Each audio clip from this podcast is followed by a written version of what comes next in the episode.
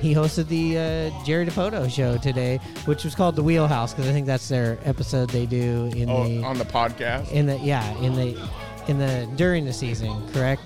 But uh, it was interesting today when when they opened up that show.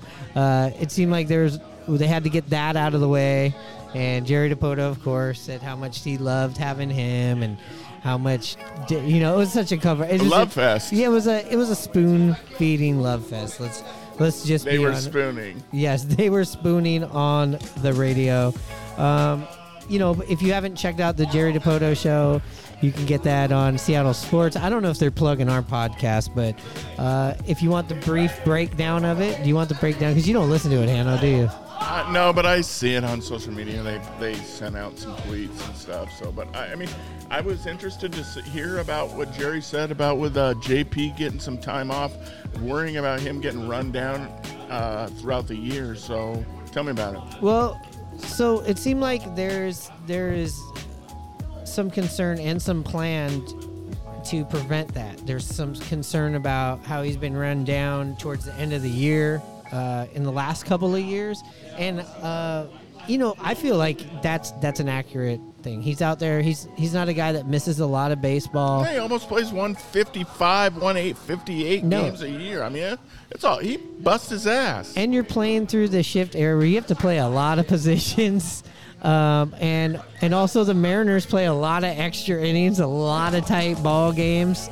Um, I'm gonna have to check out his beard and his hair when the season starts. I'm sure there's some gray getting in there. Uh, but yeah, you you can tell there's there's certain players that you could see a little bit of wear and tear, and where I think you definitely can see the wear and tear is when you go in person, and it's not when they're playing, it's not when they're hitting the ball, not it's not when they're running to the base or or or uh, you know going after ball. It's the in between innings when the the aches and pains really get to you. You know, running in from a third out into the dugout, you could see a little bit of limping, a little bit of uh, stiffness on these players. And JP was definitely one of those people that kind of like, I kind of it kind of stuck out to me. But he's a fucking warrior, you know. He is. I mean, the thing I remember about JP is that, I mean, he works his ass off. He he set a high bar for himself last year, or when he first got in with the Mariners. You know, uh, after every inning, he he gets the ball thrown to him. You notice it from Ty France after the third out. He chucks it into the stands. I mean, he's one of those guys that's all over the field. Uh, he he he plays the toughest position in the infield and maybe the toughest position in all of baseball and shortstop as we know. And it's going to get harder for him. The shift differential is going to change this year. There's going to be only two and two on each side. You know, he's not going to be on the other side of second. There's not going to be three guys on the side of third. So he's going to have to cover a lot more ground. And with Kolten Wong, which is going to be adjustment for him as well because that's a new guy coming in to play as his double play partner. They're going to have to work on that, work on range, all that kind of stuff. Got balls hit up the middle, what's going to go on there? And besides that, I mean, he wants to be an offensive player. You can see that. So, I mean, JP, he to me he did look like he wore down last year. Yeah, definitely. And he, you know, like you said, he's out there every day, just about. Uh, I mean, and you say he played what 150, 155. Remember, he got suspended. At least. and he got suspended Yeah. for some of those. I mean, he, he was out there.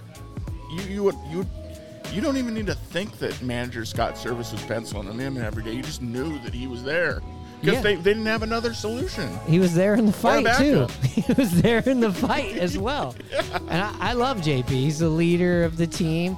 Uh, did he have a down year? You know, statistically, yeah. Did he hit the ball, pop it up a little bit too much? I want to say yes. I'd love to see he can get back more to those line drives, uh, and you know maybe shooting the ball to left field a little bit more. And you know, he's one of these guys that, you know, you hear this from Jerry, you hear this from Scott, uh, and other people is maybe he's one of these players that's specifically going to benefit from there being no shift on the offensive end. Absolutely. I mean, we're critical of these guys. I mean, could you imagine us going out there every 155 days every inning being focused in. I mean, it, it's it's a tough thing to do. Have a little project. Well, once again, Edgar Martinez is using Eagle Hardware's incredible selection of brand name power tools for its latest project. And uh, here's a surprise. Uh, for once, it's not a bat. Oh, it is a bat. It's a light bat. Eagle Hardware and Garden. More of everything.